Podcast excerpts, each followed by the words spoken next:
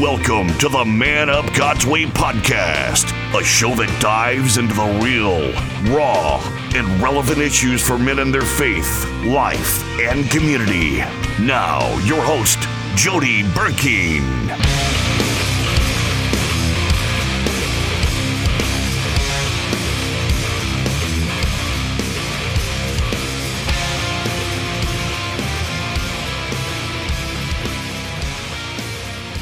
Welcome to another Monday night. Uh, this is Jody Burkeen with the Man Up God's Way podcast, also the founder of the Man Up God's Way Men's Ministry, a ministry designed to encourage men to do Christianity and stop sitting in the proverbial back row of the church. Uh, you can check us out at www.manupgodsway.org. Uh, you can see all about us, and we would love for you to be there. Got an exciting guest tonight. We'll introduce him here in just a minute. But uh, as usual, I have my producer, Mr. Fregosa. Fregosa, how you doing, brother? What it do, man? I'm doing good. Glad you're here, It's brother. a good day. Yeah. Good being here. Good week. We were just making fun of your mustache. So, This thing's got its own zip code, bro. dude, I'm telling you what, it's at least 30 pounds, 40 pounds over there. I'd be careful with all that before you end up in a trunk, man. I'm just saying. exactly. That thing is massive. all funny massive. until it's not funny anymore. right. Yeah, exactly. And I've been over here trying to grow this thing for three months and it just still looks like crap. So, I went through a homeless stage when I first started growing my beard. I went through a homeless stage, right. and I my brother even pulled me aside. I think I was I want to say I was like 30, maybe 30 years old or 20, 28, 29. He's like, dude, you look homely. it doesn't look good. It's not a good look. You need to get rid of it. And I was like, oh, I'm not interested in dating right now. Like I was a new Christian. I was just like, I'm finding myself.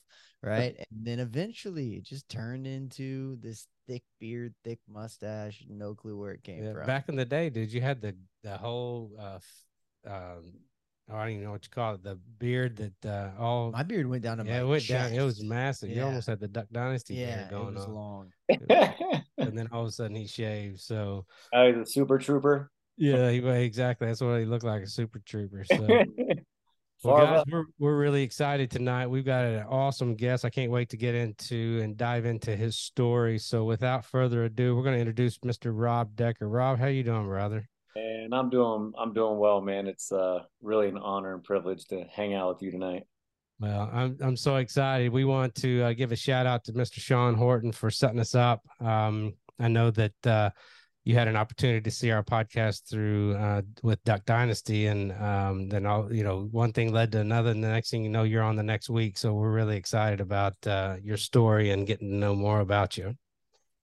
Absolutely. Yeah, actually, Jace is it Jace? He's going to be at our church on Friday and Saturday at our men's conference here in Colorado Springs. So that's That's cool. awesome. Yeah.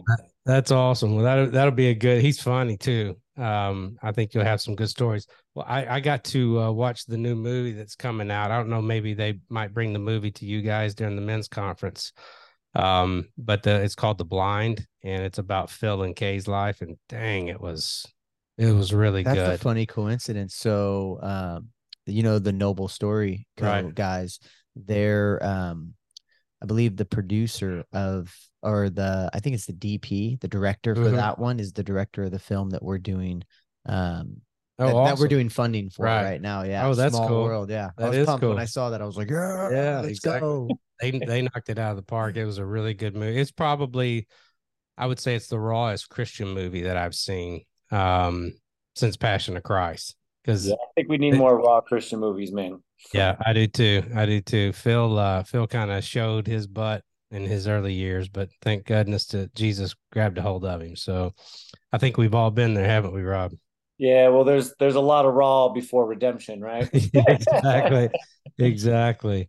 Well, speaking of uh, Raw before redemption, why don't you? You know, one of the things I would really like to do on our podcast is, and I think our audience really likes to hear. You know, they a lot of times they only get to see us in in the uh, what I would call the mountaintop view. You know, we're we're online and we're we've got ministries and you know we say all the right things and and do all the right things when it comes to social media and conferences and different things like that but there's a side of us too that they haven't gotten to see um, or they didn't get to see just because most of it's in the past uh, why don't you go ahead and tell us your story about how you know you uh, got to where you are today and you can start back as far as you want and uh, like i told you before we started man you can you can get as raw as you want as well and and let us know all uh, all that you feel comfortable telling.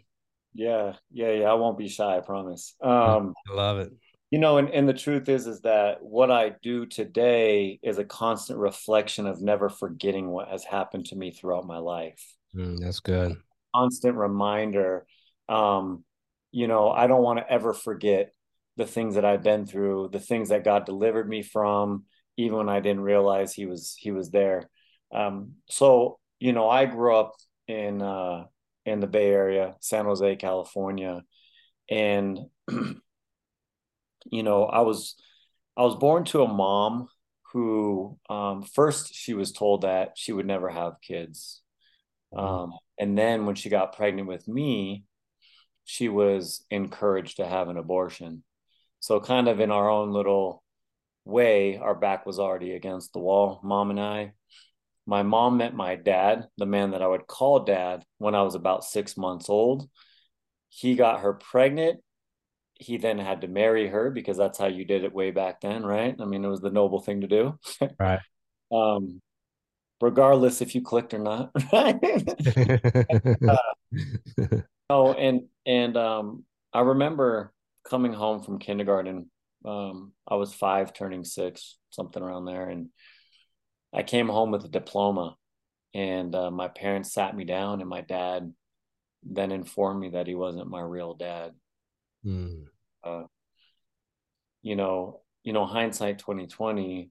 I'm sure that made a huge impact on me, um, but also, like, who's my real dad? You know, right that's not here, right? So it was kind of like a two for one.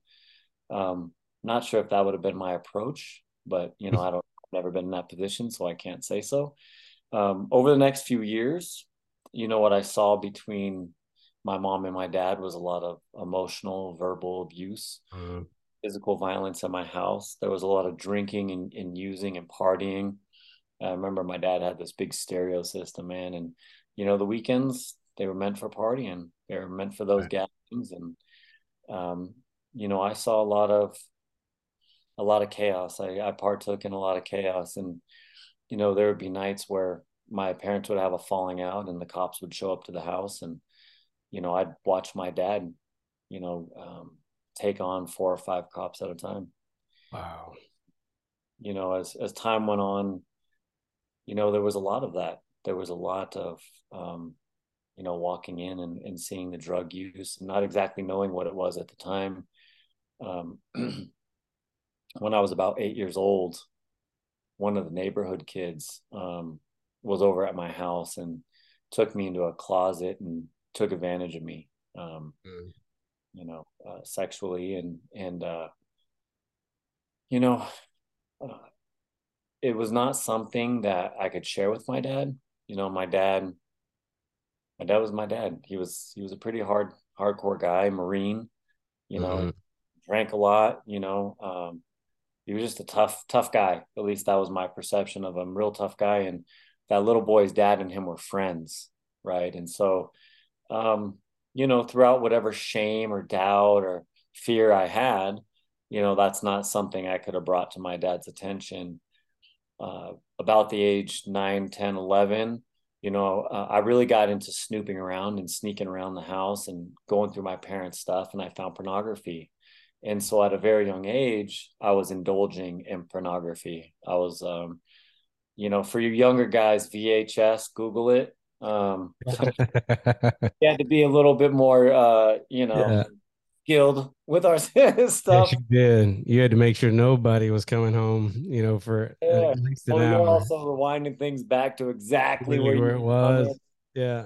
Tuck all the magazines and the videos exactly, like angles, everything. I don't know, like sprinkle some dust. I don't know. like, right.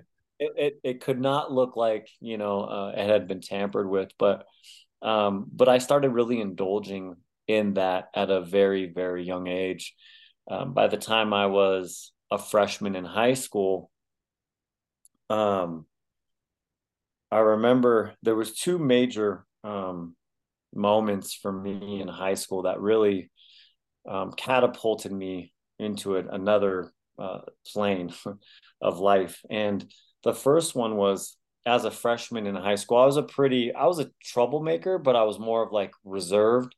Um, there was a young man. He was a, a junior, senior in high school. We were all in metals class together, and you know, this guy would just pick on me all the time. He would just pick on me, and um, you know, I got picked on at home. You know what I'm saying? Right. And and uh, and uh, the home the home battle is not one I could win. So um, I remember waiting for that guy to go to the front of the class so that I could make a spectacle of him. I didn't care if I was going to win or lose. I didn't care.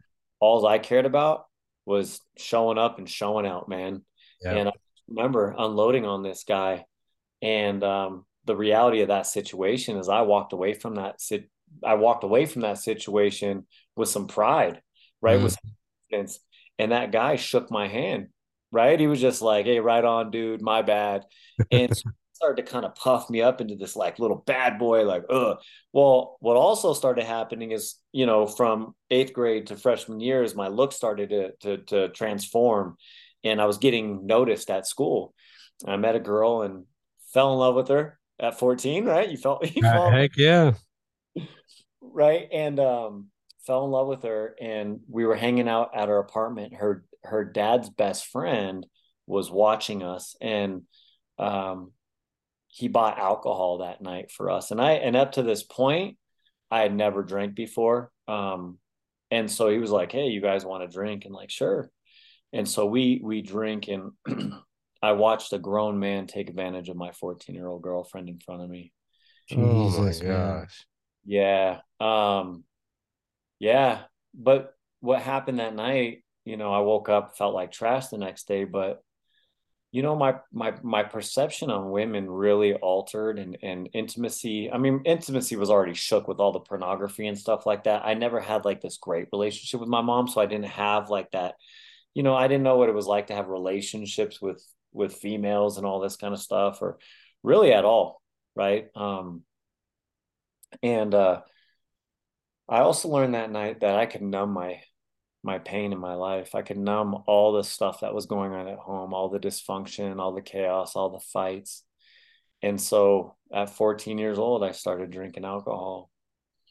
And over the next few years in high school, that just turned into marijuana, um, acid, and shrooms. And, um, you know, I went down, it was crazy. Out of all my friends, like I was the one that really took to drinking and, and really trying to escape the hardest and I think on the outside, it looked like I was just having fun with my friends, which I was, you know, on right. a level. I mean, that's how we bonded, man. I mean, that's just, that's what we did.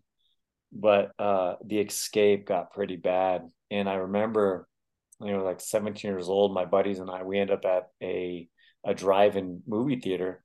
And uh, I'm in the back of my buddy's Mustang. I'm in the trunk and and you know, we've been drinking and and he pop open he pops open the trunk and I jump out and you know, I'm making all this racket and we pull up to this like old school rag top vehicle and the guy next to us wasn't having it. And um so, you know, naturally I start barking at him and and um he he walks up to his trunk and he pulls out a shotgun Oh my gosh. Yeah. And he pulls out the shotgun on me and I walk right up to it and I dared him. I just dared him to do it. Oh and my goodness. Reality is is that there was alcohol involved, but it's kind of where I was in my life. It was like reckless. I remember going to school and drawing pictures during class. I couldn't pay attention in class. Um, and I would come home with pictures of a guy who had a gun to his head. And if anyone knows what FTW is, we'll we'll keep it clean. I would put that on the papers, right? Like I would put, right. you know, and so at a very young age, I mean, my truth was even when I was young, I mean, I was probably like eight, nine, ten. I was cutting my my wrists at such a young age, and uh, m- me and my buddy Johnny, we we actually both did it. So, you know, and I understand now that you know i just didn't want to feel emotional pain. And so i was you know really digging into my wrist. And so you know i know for sure that kind of that suicide mission really started at a young age and it only developed and got worse as i got older. Um you know and and when i enter my 20s like i i dropped out of high school. I couldn't you know i was too busy. I was too busy numbing myself and you know, the crazy thing is I hardly remember my 20s. I know that I probably had three or four girlfriends, but uh, along with that, I had girls on side on the side and you know need for validation and acceptance um, through those relationships with those women and and um, you know I probably lost three or four jobs from not even my behavior at work it was my behavior away from work because I would develop relationships with my coworkers and then they'd see me outside of work, mm. uh, drugged and alcoholed up and all that kind of stuff. And, um, you know, and, and so my twenties, like, to be honest with you, um, they were a big blur. Then when I was about 29 years old, 28, 29 years old, I'd met a young lady and, um, and, uh, things took off really quick for us. Um, I knew right out the gate there was a lot of red flags, um, but I ignored those red flags. I think at some point, you, you know, the red flags kind of almost are stimulating, right? Right. Yeah, yeah, it's exciting. Yeah, totally, man. I mean, I I need chaos, right? I, right. I'm chaos. Like that was a dopamine drip for me. Is freaking red flags, man. and, the more baggage, the merrier. Yeah. Well, and it was pretty. You know, she never came out and said it, but you know, she insinuated or implied that you know some stuff had happened between her and her dad and mm. you know she had started watching pornography at a young age too. And so you can only imagine the direction our relationship was going in quickly. Um, we eventually had to break up. Uh, it was just so unhealthy. And when we did i actually i had this this this brother in christ he wasn't a brother in Christ at the time, but he was he was like my bro, man. He was a bro that I that I worked with at, at, at the gym, and he kept trying to encourage me to go to these Bible studies, and so um, I did. I went to this Bible study, and and um, I needed something else in my life. You know, my life was just so reckless. I couldn't hold a job. You know, relationships trash. You know, I was a full blown alcoholic and an addict. I mean, it was it was all next level stuff. Um, I could barely maintain myself. And I remember getting invited to this Bible study, and we were in California at the time. And it was a really warm day, and we walk into this this room, and it's air conditioned, and you know these guys are talking Jesus this, Jesus that, and I'm just like, yo, yo, sign me up, man, sign, you know, like whatever it is you guys got, man, I think I need it, man. Right. And uh, so these guys, don't you see don't you see i don't mean to cut you off but don't you see a lot of times you know because and we'll get into the story uh, a little bit further with your ministry and stuff but don't you see that that sometime is a um a bump or a jump from one addiction to the other? You oh know, going, well, going to jesus.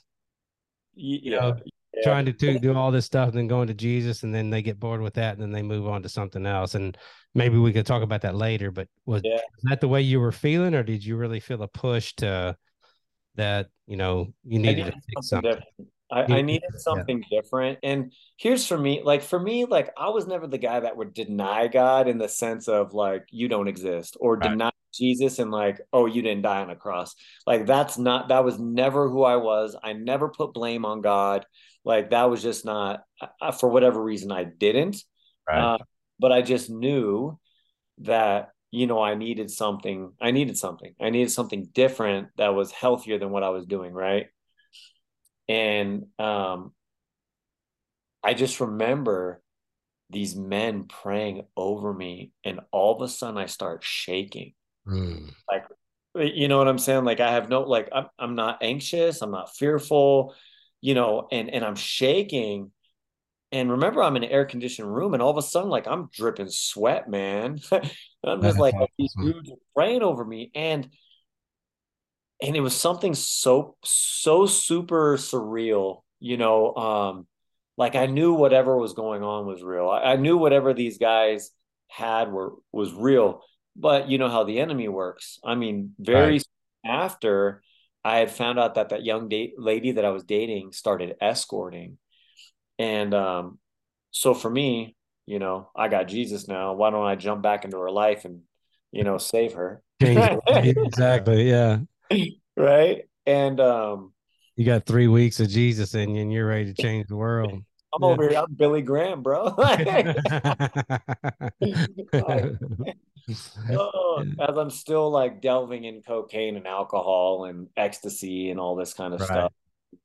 I mean, I was, you know, I was sincerely pursuing the Lord, but I was also really deep in self medicating, right? I was still there. And so I got re involved with her. And, um, you know, in her, in her little, you know, journey of escorting, you know, we, we came to an agreement that she was going to stop escorting and we were going to try to work out the relationship. And so, um, the deal and dude it's so crazy like i would even go to the houses that she was at while she was with these men. Oh my gosh. I was having pimp moments you know and and uh but that's just how far and like how wretched it got you know and and and uh she ended up going on this last trip to to to hawaii with with her her guy um the guy that hired her and you know she called me up and she had told me how she'd been assaulted and insulted and you know shamed and all this stuff and how you know um, how he abused her and it, everything short of like he beat me but or raped me. Right. Uh, but she was showing me pictures. She was showing me pictures of her face with black eyes and all this stuff. And oh but during that phone call she was just like you know let's just make this work. Let's make it happen. And so she she she's coming home from Hawaii and and she calls me and I'm at my friend's house and I'm drinking, man, and and we're watching the Lakers game and uh and she comes she comes to get me. We stop at the liquor store, head back to her house, and you know I'm I'm I'm in a tough place. You know I, I know that I've been drinking, but I also know what had just happened to her. It was just a um, it was a lot. It was a lot to consume. Right. So we end up getting into a conversation uh, in her loft, and it turns into somewhat of an argument. Um, you know, the Lord showed me what happened later, but you know, she wanted to connect, and I couldn't connect with her. I just couldn't. Um, it was too much, and so I went downstairs to to rest it off. Uh, she had a futon down there, and then I wake up to a banging at the door, and it's like, Rob Decker, we know you're in there. It's the police. Open up it's like boom, boom, boom, boom, boom. And I'm just like startled. She comes down the stairs and I'm like, what's going on? And she looks at me and she's like, I called the cops and told them that you raped me and tried to kill me. My God. Holy cow. And in that moment, like, you know, the fear, the betrayal, the confusion. Yeah. Oh my gosh. Crazy stuff. This was eight years or eight days after my 29th birthday. I was told growing up that I was going to be dead or in prison by the time I was 30. Um, Here, eight days after my 29th birthday, and you know, the devil reminded me of that prophet. Oh, I bet he did. Yeah, exactly. You probably wanted to call that person up and let them know that they were a prophet. right. Uh, the one. The, the one, one, that, got it right. Yeah. yeah. Right, right.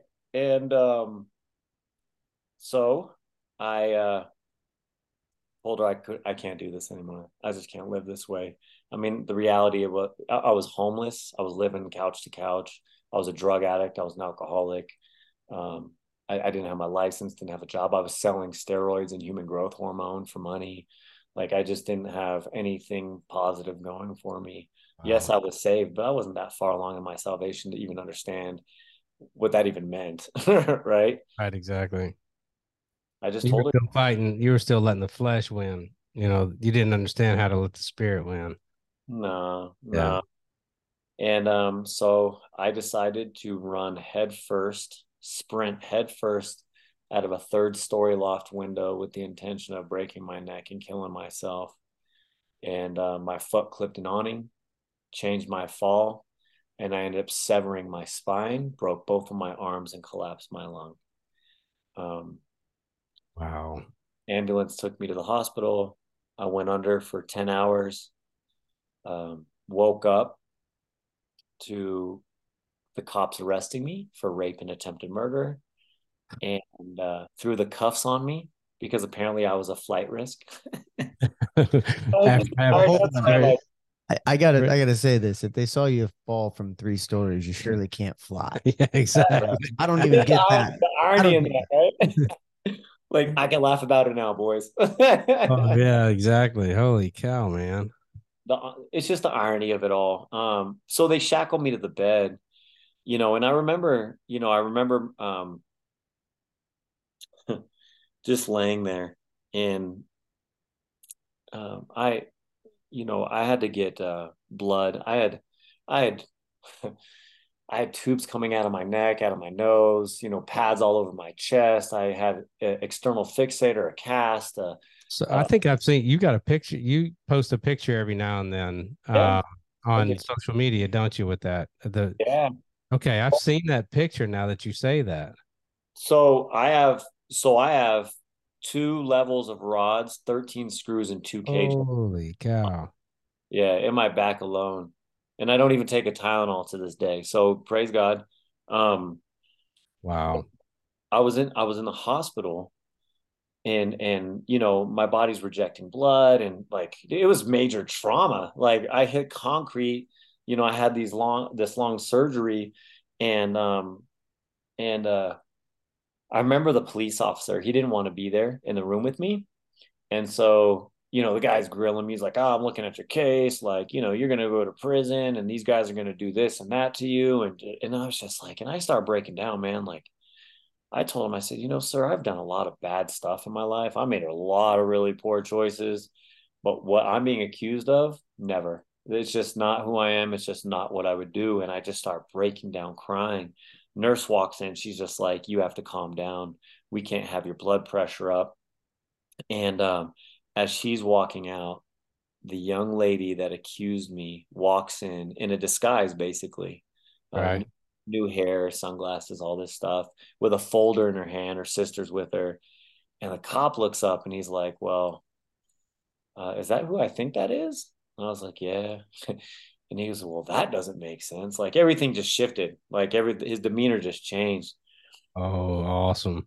Yeah, well, you know, Herschel big deal. So he he ends up escorting her out and um I remember later that night, you know, I'm laying in bed. I'm trash, man. Like I can't even move. I've got um what is it, morphine and dilaudid right. pumping through my system, man. Eyes are rolling in the back of my head, back and forth. Like, but I can't sit up. I can't, I can't move. Um, I, I just can't, I can't do much. And I'm laying there in, in bed and I'm asking the Lord, I'm like, what do we do? What happens from here? You know, and I swear, like everything goes silent, everything goes dim, the chaos, the noises of the hospital just kind of dissipate for a moment. And just, it just gives me chills.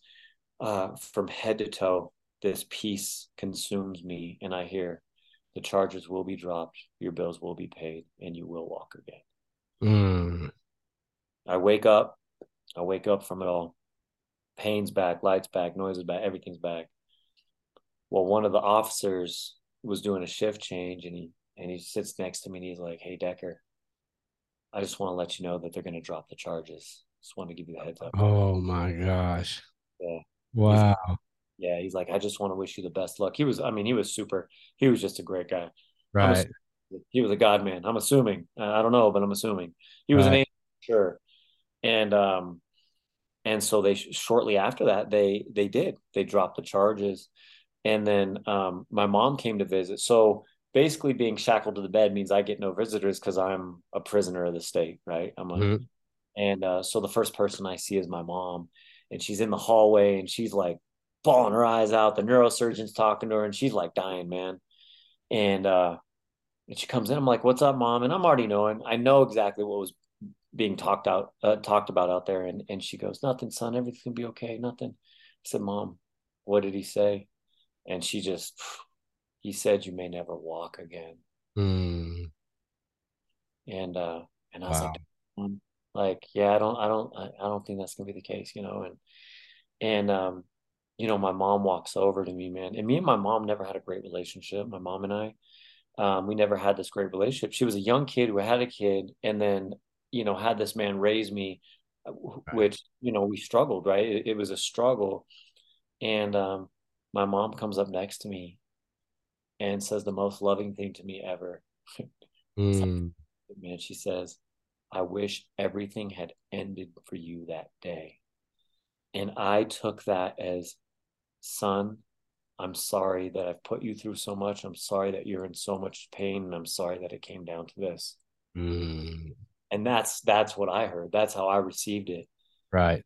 Um, so shortly after, the neurosurgeon comes in and says, "Hey, we're gonna we're gonna perform another surgery." They did. They performed another surgery. I was able to sit up in my bed, and um, um, they got me out of my bed, and I was able to drag my foot. I was able to drag my foot, and I knew at that point I was going to be able to walk again because at least I was on my two feet and I was dragging my feet. And it was a long road, man. I mean, I remember getting out of that bed one morning and I look over into the bathroom and I'm like, who's this character in my bedroom, right? In my hospital room. And it was me. Oh, I didn't even recognize the guy in the mirror. Um, and I had jumped out of the window, 215 pounds, solid muscle, 155 pounds three weeks later. Yeah, I was a scale frail, skinny, frail, you know, broken thing. wow. Uh, after about six weeks and more than a million dollars worth of hospital bills, um, they sent me to go live with my mom. And as I was living with my mom, I remember she was taking care of me and she came home one day and God had been really working in my heart. And uh, she walked to that door and I broke down crying. And I'm like, you know, mom, I'm just grateful that you're my mom because she didn't have to take me in at that point. right. And um, so then my mom sat down with me and she started to share with me her life, the things she'd been through, her past, Wow. and um, the things I shared earlier about like, you know, uh, people telling her she should have an abortion and all this kind of stuff. The doctors even told her she could never get pregnant at one point, you know, and here we are, you know, here we are. Wow. And uh, in that moment, when my mom was telling me all the things that she'd been through, being raped and beaten and run away from home, and you know, I just realized my mom was just a broken young person like me, Mm. and I had spent all this time with these high expectations and of of who who my parents were and what they should have done for me Right. opened my eyes to who my mom really was and then she told me who my dad my dad who raised me she started telling me stories about his childhood the things he'd been through Wow. and in that moment um, i was led to forgive both my parents Praise God. I, I knew that I needed the grace and the mercy that was given to me because God gave me my life. He let me stay alive for whatever reason it was. And um, I can't imagine what would have happened to my mom if I passed, but um, I, I had to f- forgive both my parents. And so over the next few years, man, um, I started getting back into the gym, started working out, fell back in love with the weights, um, started putting size on, started getting strong again. And over time, like all the pain meds started falling out. I was pursuing the Lord pretty, pretty heavily. And um, You yeah, not I to, was inter- not to interrupt you too much, but do you think that that forgiveness kind of allows you, like, allowed you to open a door to a to a new beginning? I was, um, I saw something today that said there a man has a, a three different relationships with his father. Like one that he looks up to his father, um, two then he just misunderstands and you know doesn't agree with Mm. his father about anything, and then the third one is what you just mentioned is like humanized then he humanizes his father and says, "Oh, my father's human Right. and is broken, and I'm broken. Oh, wow!" And and I feel like that um, that was pretty insightful for me. Um, but do you think that forgiveness opened up a path for a new beginning um, and made space? hundred percent. So I do share a lot of times when um, I close out. You know, forgiveness is freedom. Mm. Uh, forgiveness is truly freedom. You want freedom in your life, forgive. And you know, I'll kind of move forward. You know, my dad over the next ten years watched me get better. He watched me quit drinking and using, and um, he didn't. He didn't. And um, he calls me up one day. uh, this is 10 years, 10 years into it, man, 10 years into my healing. And he says, Son, I don't know why you talk to me. I don't know why you love me. I never wanted you to be better than me. And I basically I, I did everything to keep you down. Right. And uh, I just said, you know what, Dad? I love you. You're my dad. And uh, and that was because of the forgiving heart that I had for him. Right. And uh, and uh, a few days later, I get a phone call that uh, he's no longer with us. Um, Mm. He was cow. he was saying goodbye. Uh, he was saying I'm sorry, and that was my dad, man. Freaking macho, marine, hardcore, alpha male, right? Like, um, but that was his way of saying I, I love you and I'm sorry, son. You know, and that's that's how he went about it, and that's how I really that's how I heard it. That's how I heard it. Um, you know, shortly after that, after my dad's death, the Holy Spirit spoke to me and said, "Now you need to go reach out to your real dad," and I did, and I reached out to him, and you know what he tells me? I have six months to live. And uh, so I'm like, you know what, God? I see what you're doing here. let's, Wow. let's go.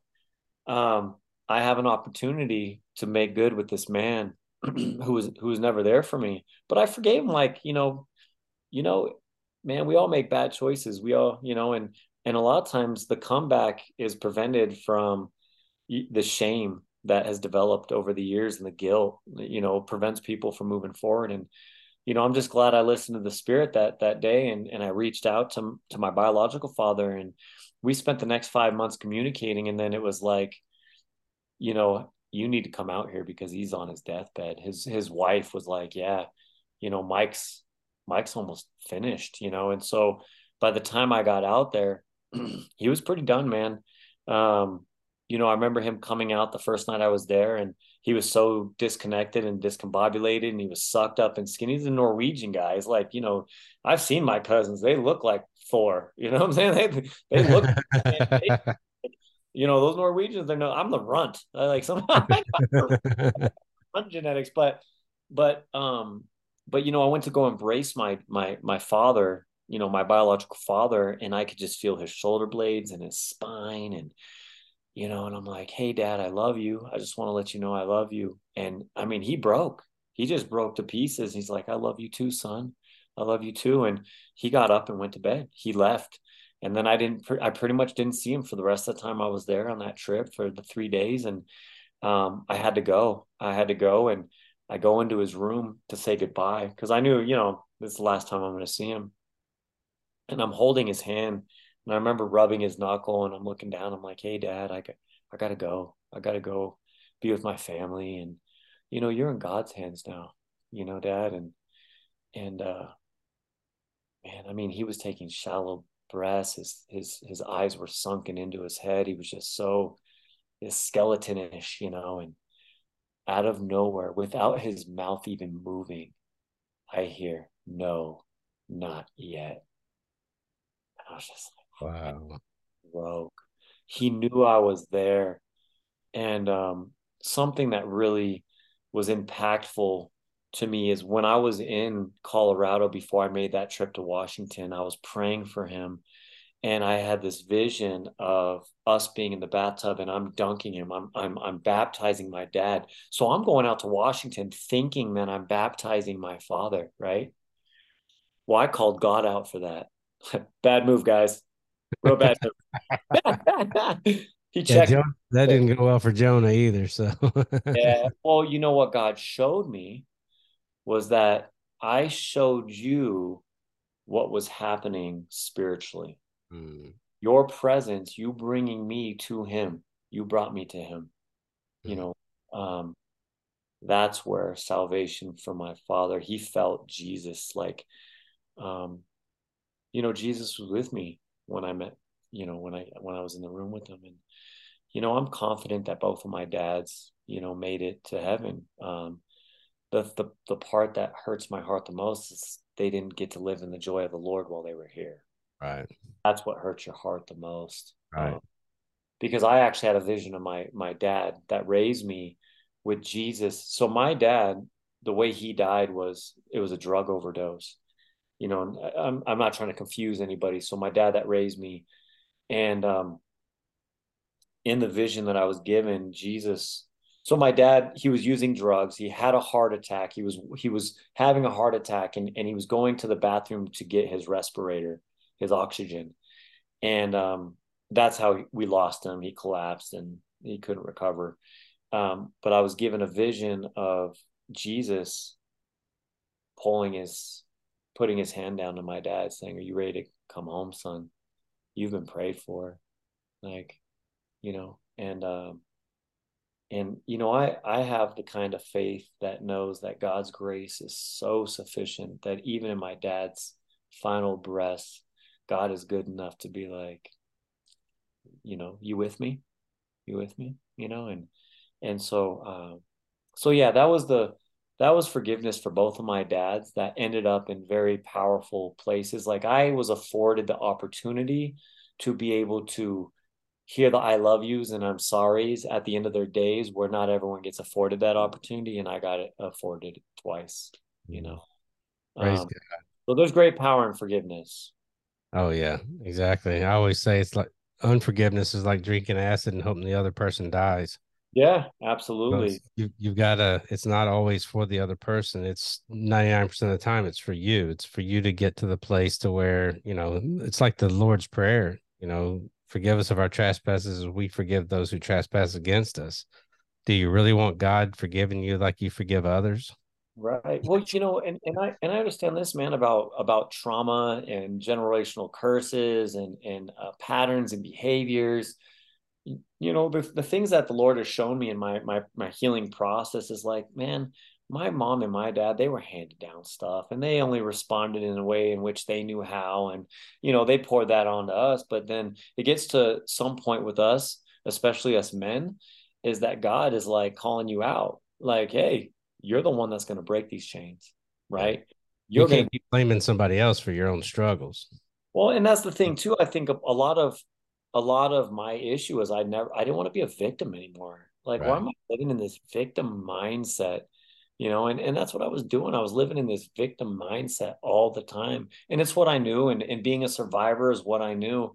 But I think, well, I know that after God gave me life back, so and I'm such a knucklehead, man, that you know, I attempted suicide, and over the next four years, I'm still using cocaine and popping pills and getting drunk while working out and getting stronger. But there were certain things that I wasn't handing over to God. And and the last time I ever took a drink and used cocaine was um, my girlfriend, who's now my wife. I got behind the wheel of her car. I crashed her car into a house, ran from the scene of a crime, um, fell into a creek, hid under a house, and I'm like, here we are again, Lord. you know what I'm saying? Like, here we are, you know, and um, and and I was under that house, man, and I was I was pretty trashed. I was pretty trashed, and I'm begging God, like, you know, can you bail me out of this situation again? Right. And God, you know, even in my intoxication, just like being in the hospital and being on those medications, like this clarity came over me. Like God just broke through it, like as God can do. Right. And he showed me this video of my life over the last four years. You have a beautiful young lady, right?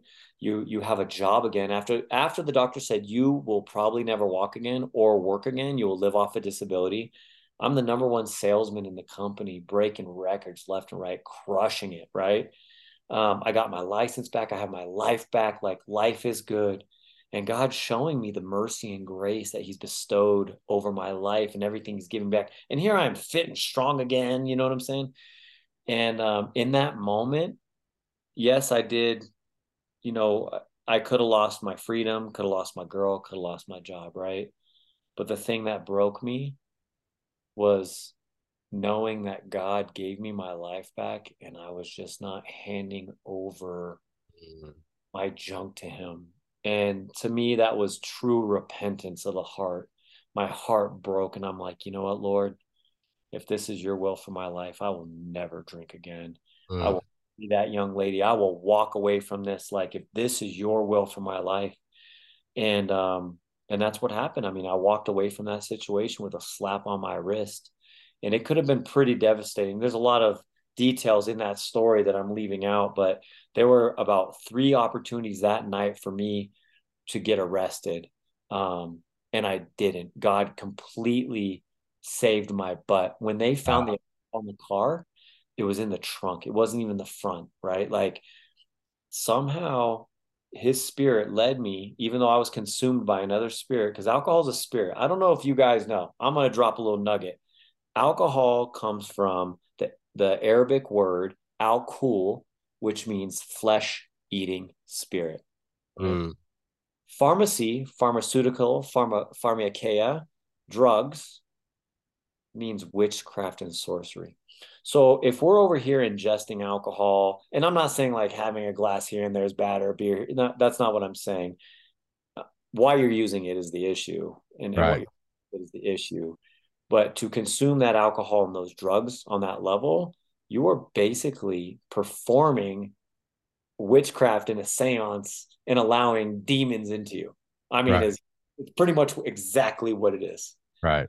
Um, you know, and so, you know, God, God delivered me that night and healed me. And, uh, and I believe it came from a, a place of repentance. And so, you know, moving forward, my life's missions began like, you know, God, you know, from the time, from that moment and, and, and prior, I just saw how God worked in my life. You know, a lot of that stuff isn't hindsight 2020 when you're not walking in the spirit, right?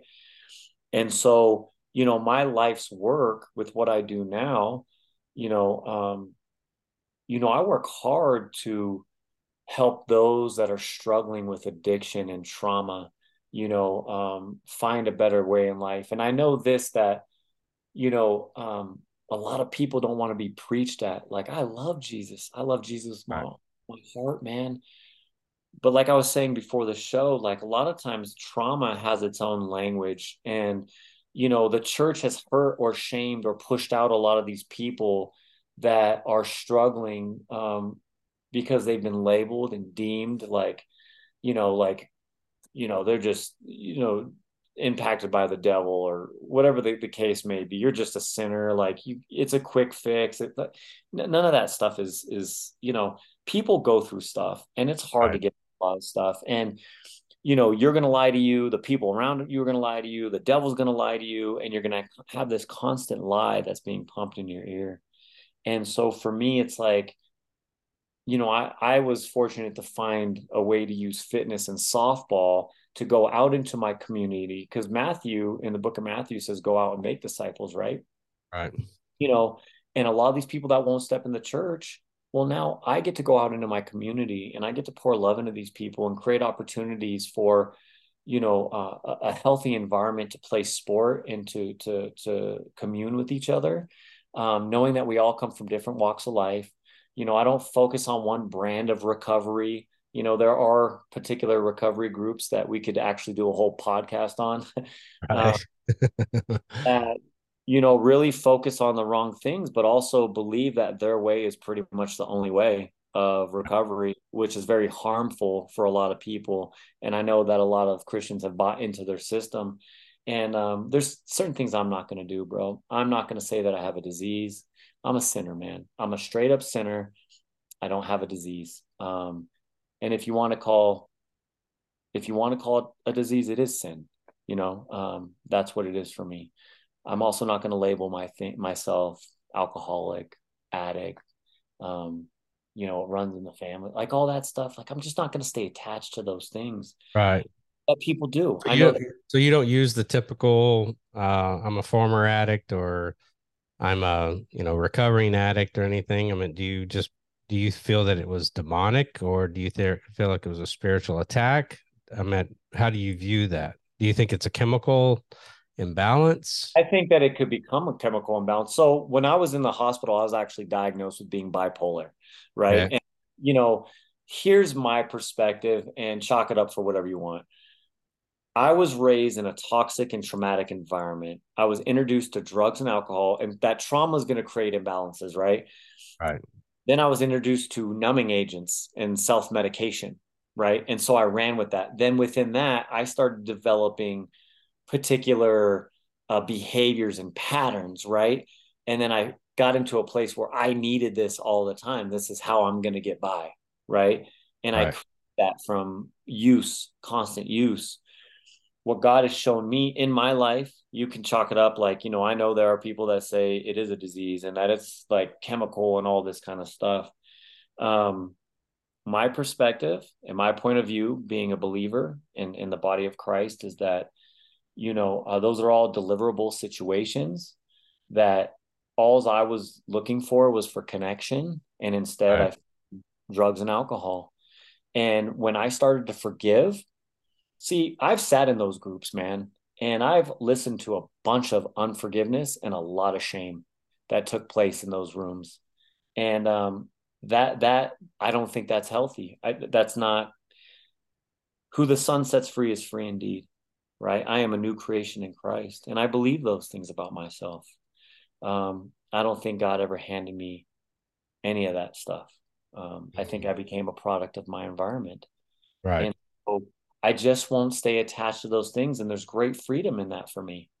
Right. Like, man, I'm free. I'm floating. Like I'm good. You know, and now I can I can focus my life's work on trying to pull other people out of that pit. And if people do attend those groups and that's your support and that's your community and that's the structure you need, that's terrific for me, I'm not going to be attached to those things. And unfortunately, some of my experiences with that group is that I have been hammered for my form of recovery.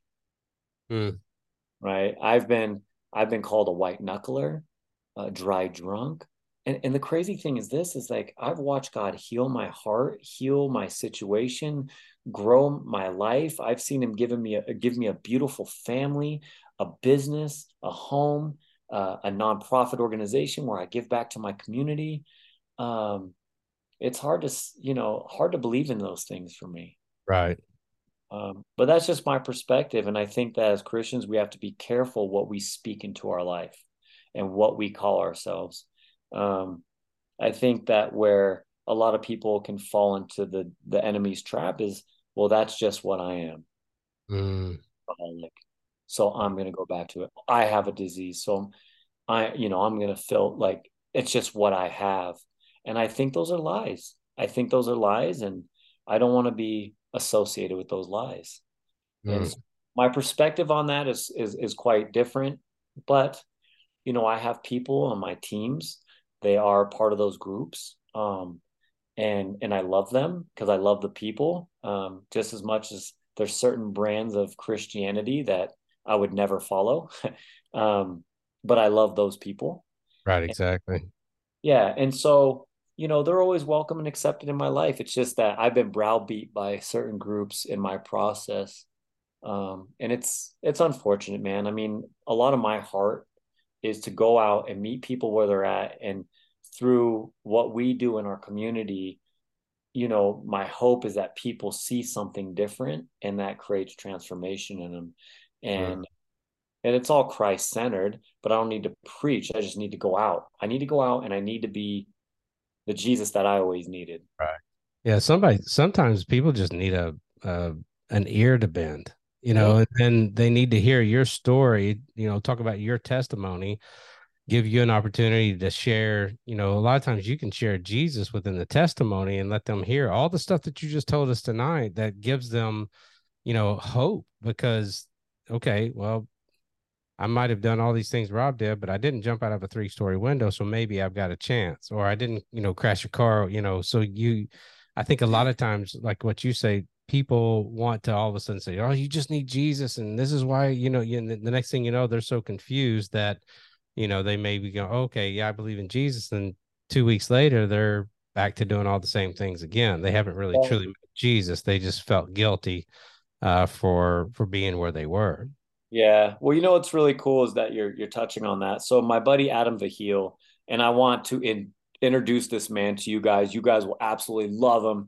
Awesome. He has a phenomenal testimony, man. And um, him and I actually do something called Unbreakable Messages. And what we do is we come together and we interview people like ourselves who have been through a lot and have come out on the other side. And so uh, the hope of that is that people hear themselves in our stories and can see like there is light at the end of the tunnel, right? right. It, it just happens that all of us follow Jesus. We're all believers of Jesus, right? Like that's just the way it is. But you know, a lot of us we have been delivered, and um, so you know, Adam and I go out and and you know, a big part of our ministry is sharing our story, and that's why I have no problem sharing my story. I have no problem digging deep. I, I have no problem getting graphic with it. because um, what has happened to people it's graphic it is graphic and, and it is deep and it is painful and people need to see that they are not alone because you know a, a lot of that addiction comes from that loneliness that, that that they feel and and the fact that they have no one else to come out and talk you know talk to right. like so being men godly men like we're bold in our truth but we're also transparent and vulnerable with the things that we've been through um, so that we can see other men find healing as well. Because right. the reason we're crumbling as a culture is because we're losing godly men. Right exactly. Straight yeah. up. Yeah that's that's what my our ministry's been going for 12 years trying to trying to change that trajectory. And uh it's not an easy thing to do because you know men's ministry is like herding cats. Yeah yeah. Well, I mean, I think somewhere along the lines, like they believe they believe that they need to be a part of it, but you know, men have to be able to to to to look inside of themselves. Yes. You know, exactly. and say, I need help and I can't do this alone. And, you know, I grew up with a dad that was, you know, grew up in a certain generation and he had a certain mindset. And it's like, you know, suck it up, buttercup. We don't cry. Right. You want to cry about like, da, da, da. like, you know, where I raised my son a lot different than that. Uh, and I'm not knocking my dad, like that's just what he knew. Um, yeah. But to find a safe space in a sense of like, man, we are, we've all been through it, man. And uh, we want to see you come out on the other side of it. Like men have to develop the courage to come out and be like, yo, I, I really, I'm struggling and I need help. Right. And I think that's where we need to get a lot of these men you know? exactly exactly.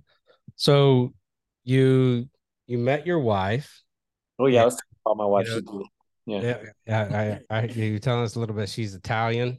Sicilian yeah. sicilian? Okay she's sicilian? Yeah i didn't want to end up in a trunk so i married her right? exactly.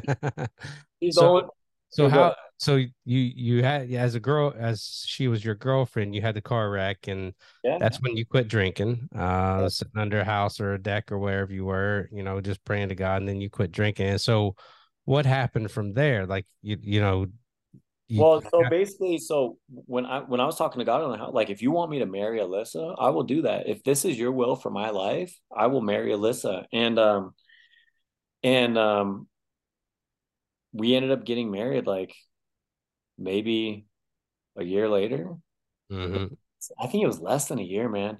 I'm really bad with that stuff, Jody. So all right, probably has like the the the hour, the minute, the second, like yeah, exactly.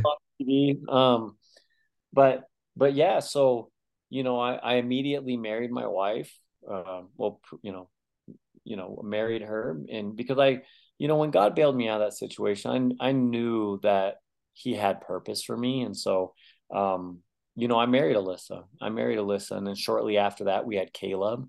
Um, and it's crazy. Like, I knew it was going to be a boy. And I actually had named Caleb before I met Alyssa. Um, mm.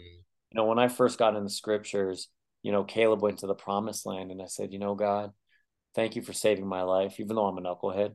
Um, right. And I'm a lot more crappy stuff, right? like, um, I'm gonna name my my my my son with Alyssa, uh, Caleb. You know, he made it to promised land, and um, I want you to bless that boy uh, greatly. And it's really interesting. Caleb was born with this spot on his chest, like this little dimple on his chest, and I tell him like, that's where God laid His finger on you, Caleb, and said that you're going to do great things in this world. Praise God. That's awesome. And so, you know, Caleb Joseph and and you know then we eventually moved out to colorado where i started my own small business with my wife. You know she does all the back end responsible work. I do all the fun stuff right? she's the excel sheet on the party animal.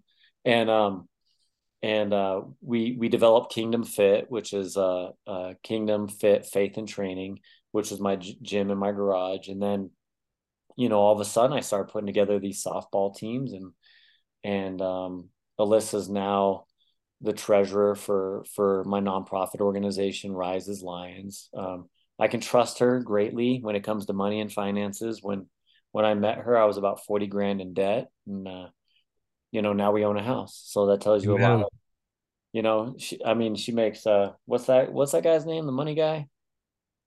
Um, Ramsey. Dave Ramsey. Ramsey, yeah, she makes Ramsey look like a big spender, bro. she makes Ramsey look like a Kardashian. So, so, so, yeah, so um, yeah, my my wife and I we have uh, three beautiful kids. You know, Gianna, Violet. Gianna's four, Violet's nine months, Caleb, you know, six. I do have a son who is uh 23 years old. He lives out in Tennessee and and um you know, I didn't even start becoming a part of his life. You know, I followed the same f- footsteps as my biological father, right? Like I didn't play a, a, role in Christopher's life. And, you know, when he turned 18, I started developing a relationship with him because I could, right? If you guys know how the legal and all that stuff works. But um, so over the last five years, I've been developing a, a, really good relationship with him. And now I'm a grandpa and, mm. and, uh, you know, he has a baby girl that's a little bit younger. And you're old if you're a grandpa. Yeah, I'm 45. it's crazy. So, yeah, but um, I'm 54, so I'm just I'm making, I don't have grandkids yet. So I'm 45, and and yeah, but you know, with Rise As Lions and um, you know all the things that we do here, and you know, uh, we have three softball teams. Um, mm-hmm. You know, one's for the veterans. We have a veterans team. We have one that's co-ed and one that's men's, and we just plan on continuing to shine recovery and and being accepting to every form of recovery. You know you know there's sober groups. We play sober we play sober softball. Don't get me wrong. We play i mean we have ball players. Drink was never their issue. They're not drowning their problems. They can have an occasional drink. You just don't drink before after or encourage that kind of behavior with anything right? When you're playing with our, our guys. And that's the recovery. Like they may have attempted suicide. They may have lost a brother to a drive-by or, or a suicide. Or, you know, I have a very unique group of individuals that have been through a lot of stuff, and a lot of them are ex-drug addicts and all that kind of stuff. Um, so, you know, we want to kind of, you know, look at recovery as as more, you know, encompassing and accepting and and and unify these individuals that are like, man, we've all lived a tough life and we just want to support that in each other. And so um, I do get grief from certain organizations that uh, we aren't com- all completely sober and dry, but um, that's okay. That's just part of the deal, and I'm okay with that because I believe in the bigger picture and what we're doing through Rise As Lions. You know, right? You know, so and Rise As Lions means to resurrect like Christ. Mm, I love that. Now, is that is that a nonprofit organization? How you guys have that set up? 501c3. So everything that all my all my athletes, um, aging and inex- inexperienced and experienced and all, um, they don't pay for their uniforms. They don't play and they don't pay to play. Um, it's kind of my gift to them for focusing on their recovery and um, and and creating a, a healthy community for others to join that. Um, at the end of every game, not every one of our ball players is believers. Not every uh, opponent has believers, but 95% of the people after every single game for both teams show up at that mound so that we can pray Jesus Christ over people. That's um, awesome. Yeah. And so, so, what are you doing outside of that? Like, how are you taking you know that recovery further than just uh once or twice a week you know softball game so that's awesome so i told you adam and i we do the the podcast but um i work for another nonprofit organization called embark pca and um the gentleman in charge rod he um pulls people that have had mental struggles and some of them are incarcerated or in some kind of housing um, or in some kind of institution. And he pulls them out and we put them in this home. And I'm the activities director, athletic director. I get to do all the fun stuff with these guys. And so I get to engage with these individuals like, so these guys that sit in jail, a lot of them are considered incompetent. And all that means is that these guys were probably on the streets way too long, did way too many drugs, committed a crime, and they really have no idea what's going on. Right. And they're not emotionally mature enough to really get it. And so they go through this program that I'm a part of. And so I get to pour into all these guys as well. So I get to watch Rod build this nonprofit.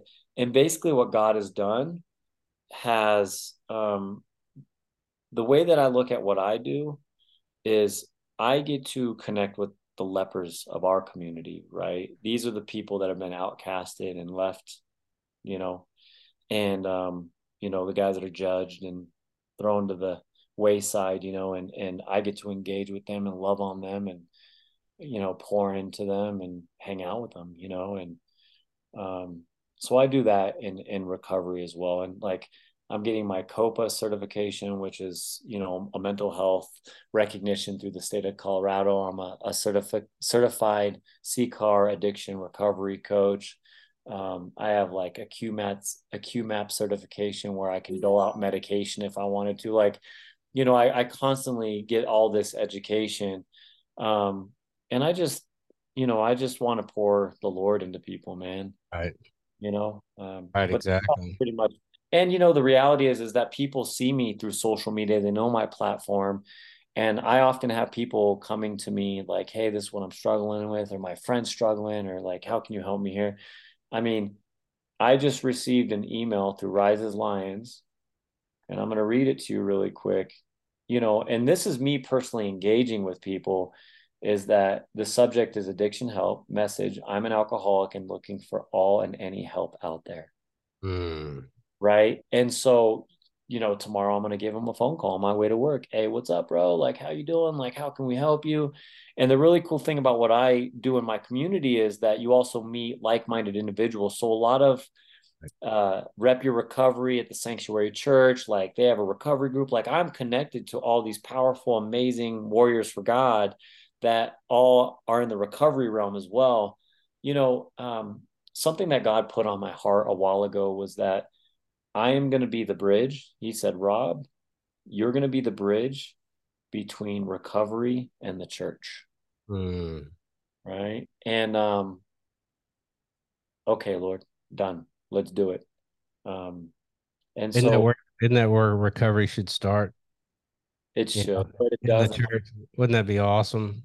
It would, man. And you know what? I'm sure there's a lot of great churches out there. I live in a very church dense, nonprofit dense area, Colorado Springs. They're like uh, for all that stuff, man. And I'll just I'll say this, man. Um, I don't believe that many of them are Holy Spirit driven. Um, I believe that um, you know a lot of these ministries and nonprofits have their own motives, and they just kind of stay in their own world, man. It's right. like you get people to come into our church. Well, how about you be the church and go out into your community?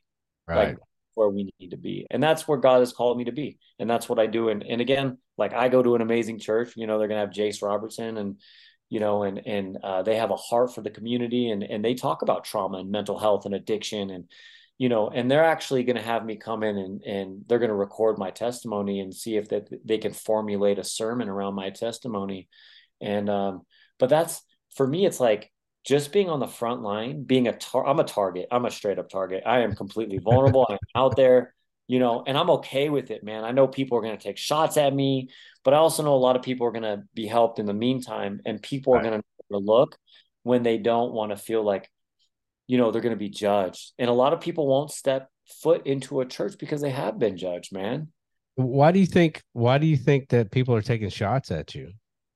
Oh, it's happened, brother.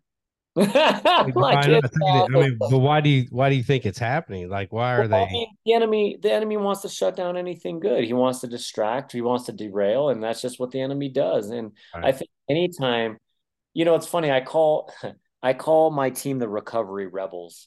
You know, that rebel is Jesus Christ, man. You know, um, Jesus would have been considered a rebel within his culture and his community at the time based on how he acted and what he was preaching right? right? Jesus took shots, right? I'm not. Yeah. yeah. Do you think that that's a? Do you think that that's something that just naturally happens as we take firm stances within our different denominations? On, you know, I think especially in recovery, you know, you're taking a firm stance that recovery um, does not necessarily mean abstinence. And so Correct. for most recovery programs, I mean, from where I'm sitting, that seems like that would just naturally bring some type of, you know, resistance. Yeah, those are the things I've taken shots for. I've taken shots for that. But it's like, well, you have to understand, like, for me, I take a Christ-like approach to it. It's like there and and it's a realistic approach too. It's just like, you know, there are people that can do that, right? And recovery does not mean just drug and alcohol problems, right?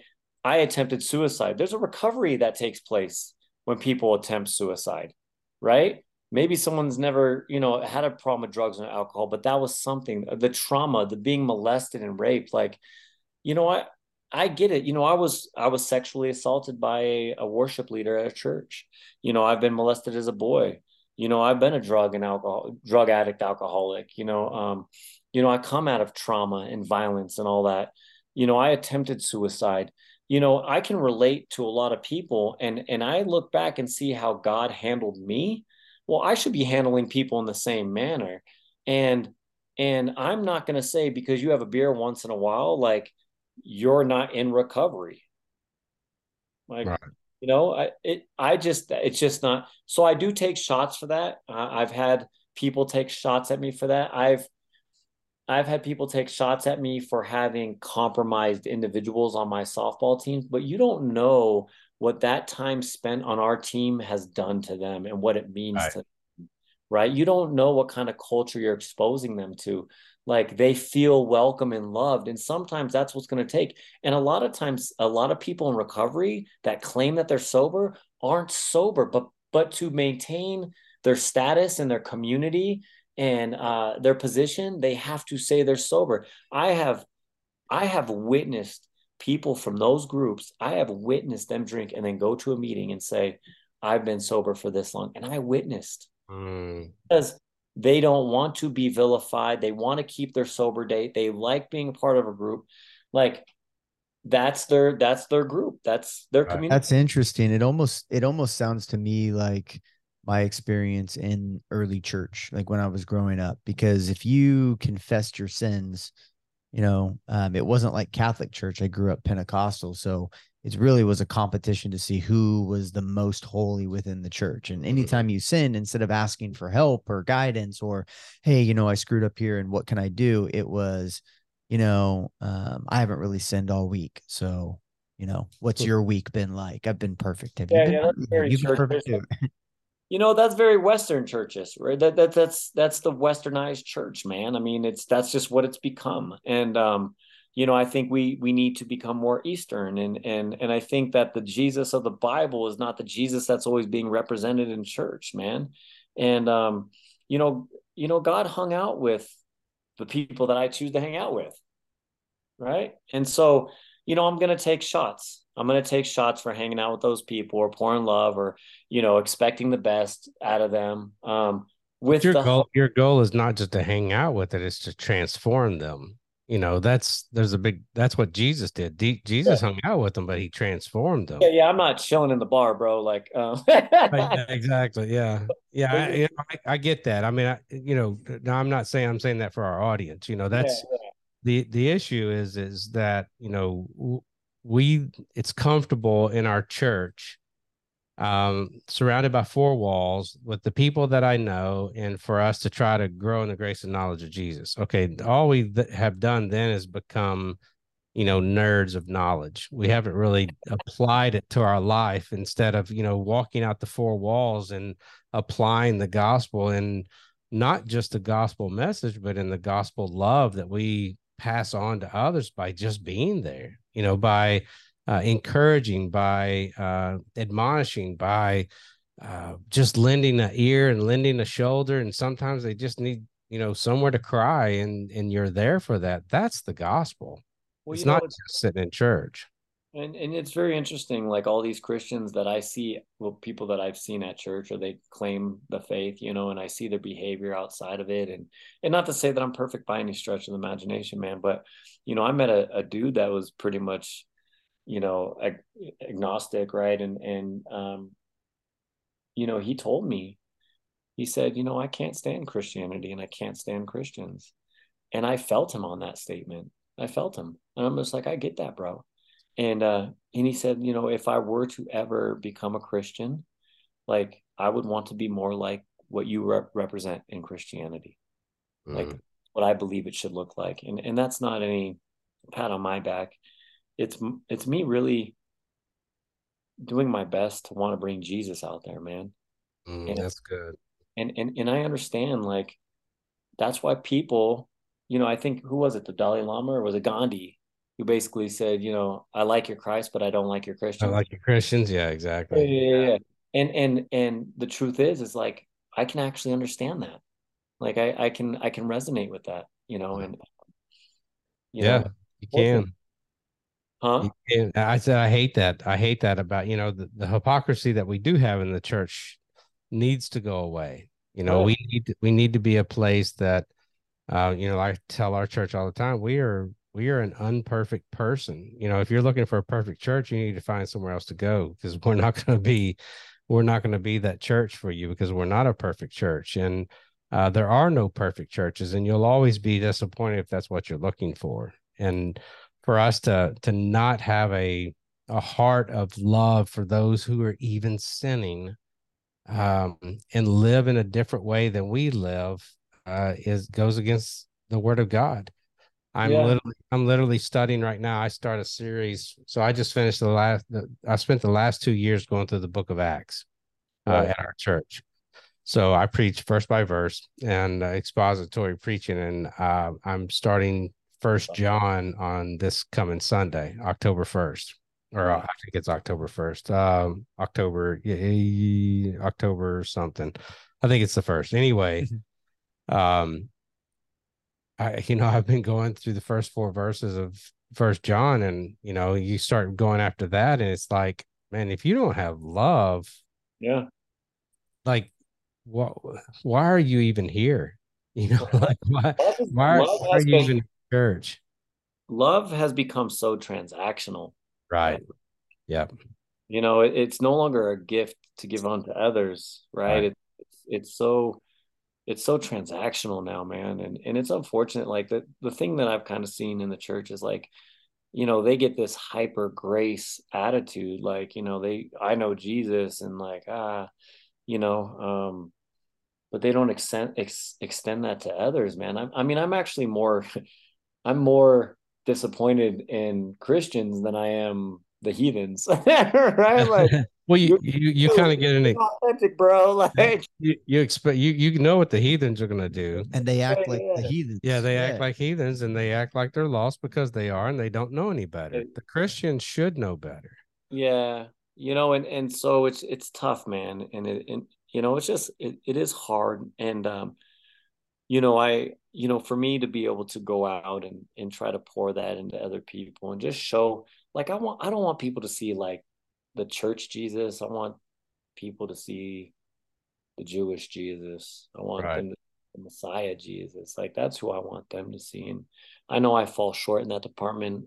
You know, I'm still a flawed, broken man myself, but you know, just to bring that to the people, especially during these times, like things are only getting worse, man. Um, and we need more Jesus, man. We really Amen. Amen, brother. Man, what a what a great testimony. Yeah. Great story. So so with um Rise as Lions, what's your what's your main purpose behind that? So uh, is it all recovery or is well, so it's it's interesting because I'm Christ centered. I don't force my faith on anybody. I want people to come and join the community and feel the love of God, right? Like right. I want them.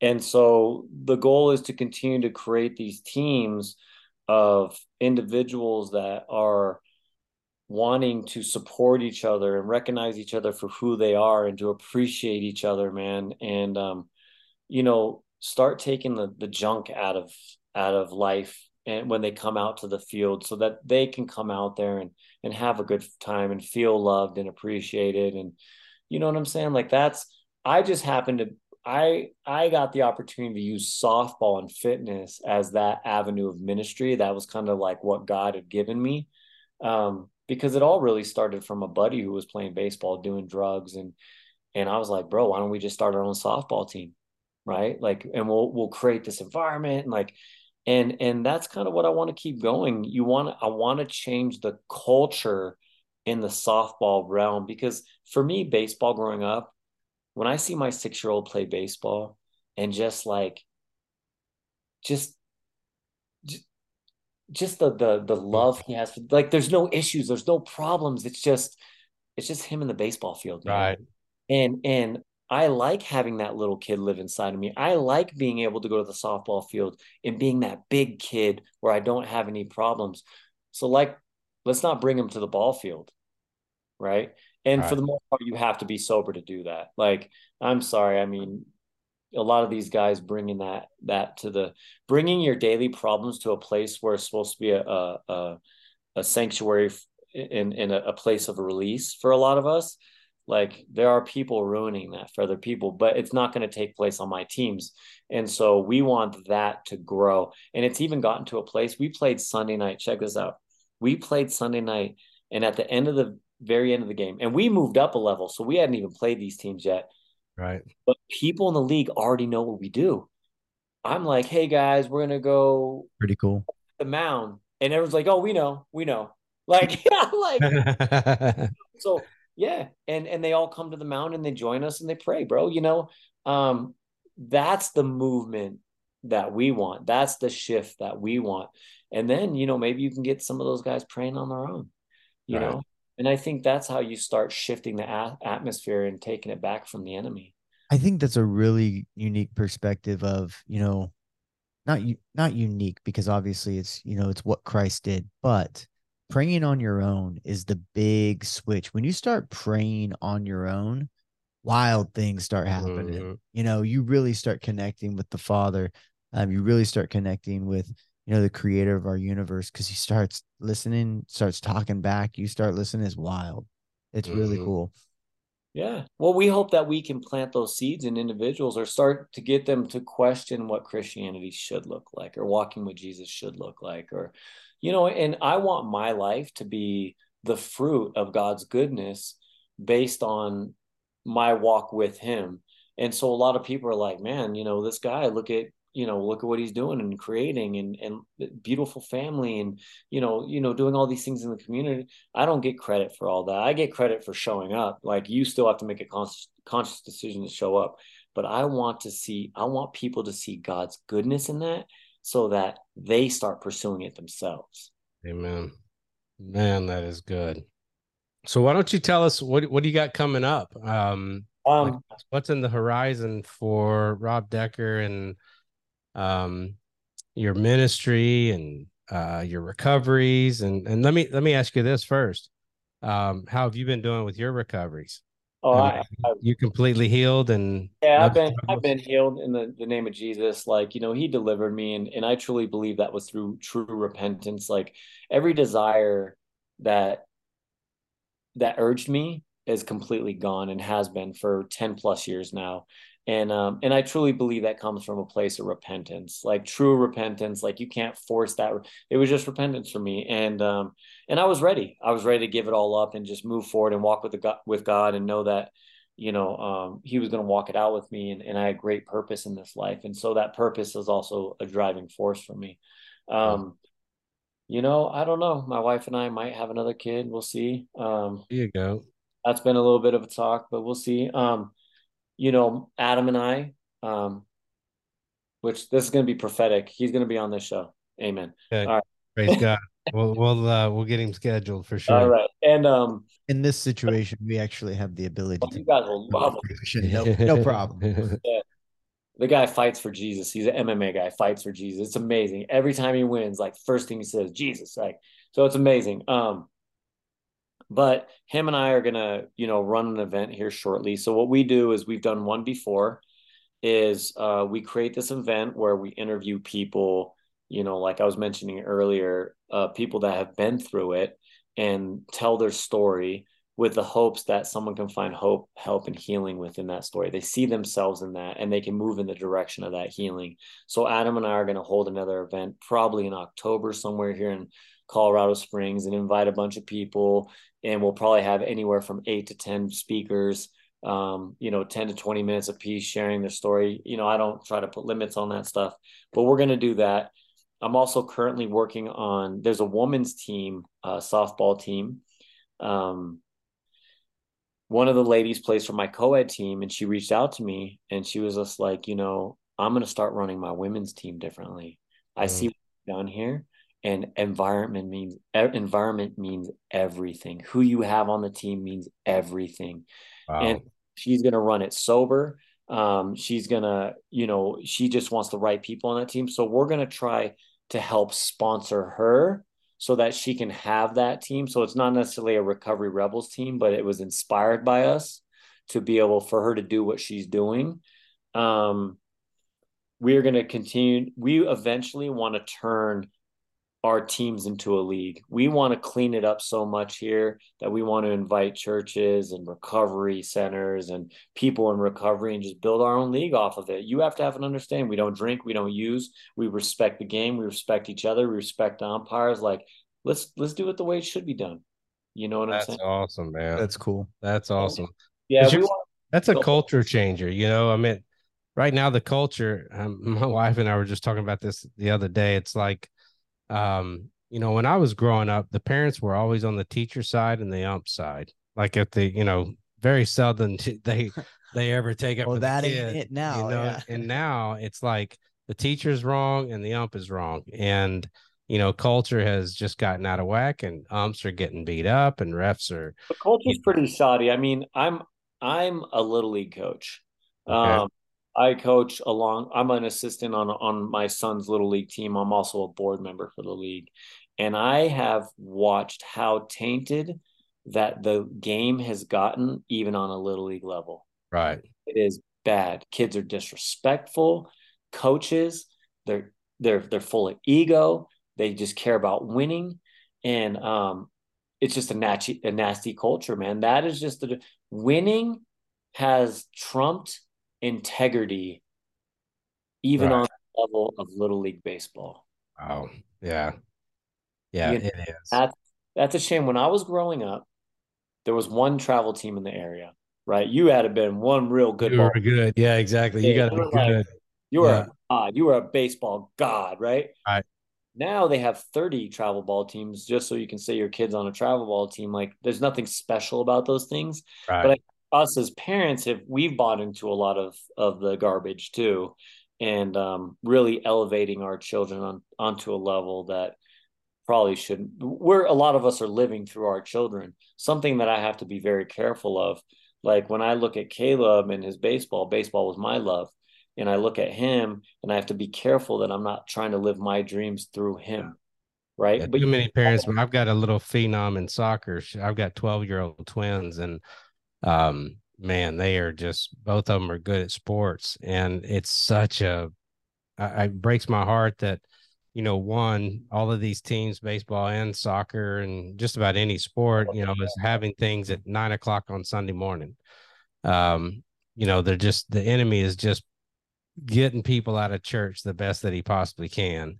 Well you know most of those tournaments take place on sundays man that's what I'm saying. Like, yeah, yeah they, just take they, everything takes place on Sunday. It's like it makes no sense to me that you know the world is. I mean, it makes total sense. I should. Yeah, yeah, it makes great sense. It, yeah, it's a perfect way for the enemy to get. You know, and parents were like, "Oh, we're spending family time." No, you're not. You're spending it on the sidelines in the freezing cold or the blazing sun, watching your kids out there that probably won't even make it on the high school team, much less college, and uh, spending your whole life out here. And that's where we have to be careful. Like I understand this, and I tell people this. Like you know, my son's not going to play Major League Baseball. I mean, there there's a chance. Like I'm not going to strip that from him, right? But I'm also not going to invest in my six year old. Like my son has been invited to play for a nine U team, right? Nine U. Like my kid is six. I mean, he's capable of playing. He, so my son is six, and he plays with eight to ten year olds right now. Like right. that, he is in his skill set smallest guy on the field is freaking adorable. It's so cute. Exactly. adorable little guy. But but but you know, you're getting these six, seven, eight year olds to start playing on highly competitive levels. You know, we we faced a 10 year old that was throwing curveballs, man. Like, wow. Like you know, early. And yeah. we're teaching this stuff to kids. Like, you know, I, I don't know. Um, I think as parents, I love sports. I love baseball. My my son is very athletic. I mean, the kid's a stud, um, but his whole life cannot be that. Right. You know, I I told I tell my son like I want you to go far with baseball to open up doors to to be able to help people. Right. Right. Lions. Uh, something I like to share is, um, you know, I want my ceiling in this life to be my kid's dance floor. Mm, amen. I want everything that I do and that I work for, everything I do in my my family and my community. I just want them to get a better starting point than I did, but right. I want to serve and pour back and get creative and find uh, fun ways to give back to the community. Like Rise As Lions helps my my community, but I also want to I want to pass my family something that they can be proud of and that they can use it for the kingdom. Mm. You know? Um, I always I tell like you could be a preaching pitcher for all I care, man. Right, exactly. no, use use your gifts and abilities. You know, um, I've always been a very outgoing person, a pretty outgoing person, pretty charismatic and sociable. Like you can tell, I talk a lot, right? I I, I connect with people. Right. You know, gifts that God gave me, mm-hmm. and I mm-hmm. those gifts in the world to get what I wanted out of survival mode, right? right? Kept me high, kept me drunk, kept me with the ladies, right? Well, when God transformed my heart, I wanted to take those same gifts and give back to his kingdom. Mm, praise God. You know, and, and so I use all that, my ability to, to network and socialize and connect. And I want to identify my kids' gifts early so that I can guide them in the direction of using those before they abuse them. Right. right. Spent a lot of time abusing my gifts. Mm, that's good. And your your kids will have a different life you know um you know the way that we raised I've, I've got two older kids that are 22 and 21 and we set the bar for them so high when it came to christianity that if you know in, in the, the love for god that if they did fall it wasn't far you know like it was it was manageable you know if they did have a, a you know a, a problem or issue or any of those kind of things and they've turned out to be really really good kids and we're doing that same thing with our twins and i think when you at least give them the tools and the ability and you're doing the things at home not just hoping the church will raise them in that but it has to be done at home when you're doing it at home and you're um, you know strengthening that with taking them to church on a consistent basis man they have so much better such such a better start than most kids do you know and yeah. yes they're, they're going to struggle with it they're going to question it they're going to doubt it um, but you know they always come back to jesus you know i've watched both my older kids you know go through the struggles and you know once they you, you kind of like you know once you let them go it's like okay you got to see what they're going to do and um, it's pretty pretty cool watching them well you got to let them live and you got to let them figure some things out. It's just you know they're not going to have the same problems that i had. Right exactly. you know right exactly. problems, guys. It's just you don't have to have my problems. You don't have to have my like my children have two parents that love them deeply and not to say my parents didn't love me deeply they just they didn't really know how to love each other and you know and that show they, they were raising themselves while they were raising you yeah you know, that's, so that's a big deal yeah you know and so for my wife and i it's like we do things you know healthy, right? right. And, and not that we're perfect by, you know, we're not, but you know, my kids get to, you know, we spend a lot of time with our family. Right. You know? Exactly. So that's you know, great. And, and I pour and my and again my my kids see what we do in the community and and you know I tell my son, you know I tell Caleb I say you know you, you got to be out in your community doing things for people, um, mm. you know it's church is church is something that we need but like you, you know, you really want to be the church dude, you got to go out and yeah, yeah, exactly. Go be kind to people, you know, even when they're not kind back. Right. You know? So, well, yeah. praise God, brother. That is awesome.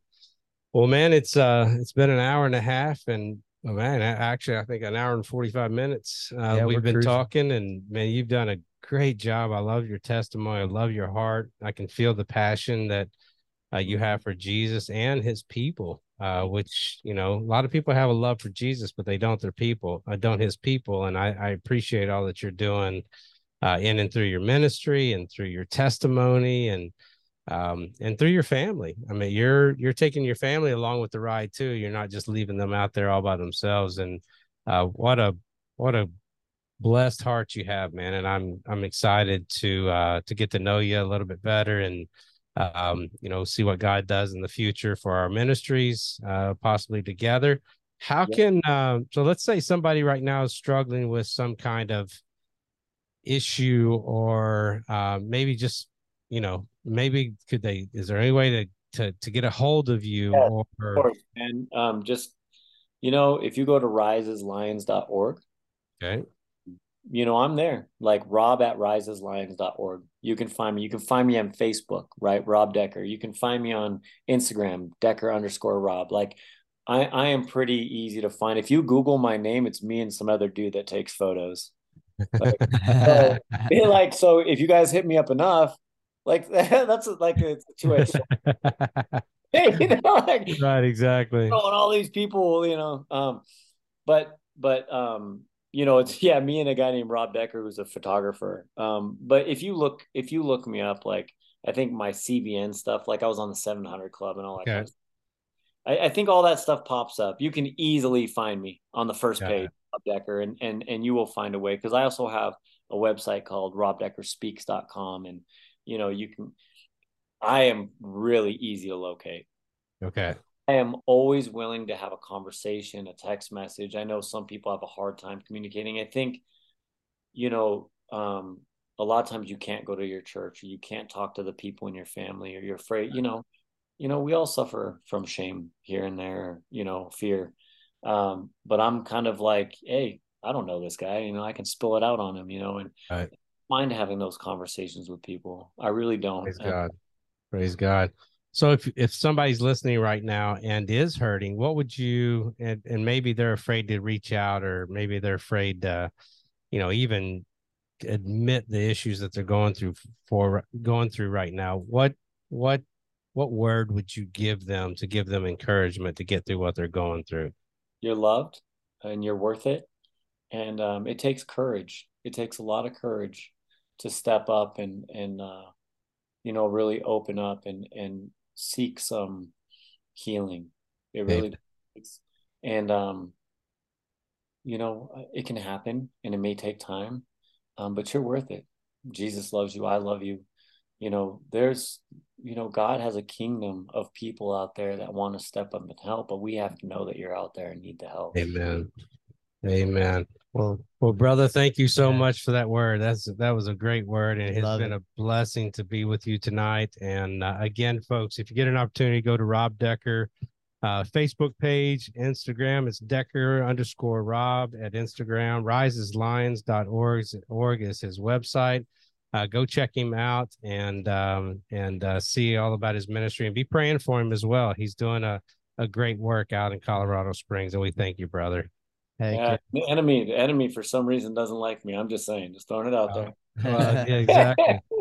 it, it's pouring out here. Holy I was gonna cow. say, uh, I was gonna explain for people watching. There was a moment where you looked up and wide eyed over at me, but I was like, it's not what he's saying. I've it's... got I've got headphones on and we're in a like a like the ro- rain is coming down like crazy. Holy cow! Yeah, so, it's gonna be an interesting to see if yeah, it messes with the audio. I'll say I'll have to do some uh, editing on that. Well, well, brother, thank you again so much. Uh, God bless you. Uh, let's stay in touch and yes, uh, let's uh, let's do this again real soon. I would love that. I appreciate you, fellows. You guys have a blessed night. Thank you, brother. Thank well, you. God bless you, man. Have a good night. You too. All right. Bye bye. You've been listening to the Man Up God's Way podcast. Visit us on Facebook, Spotify, Apple, iTunes, and our website at manupgodsway.org.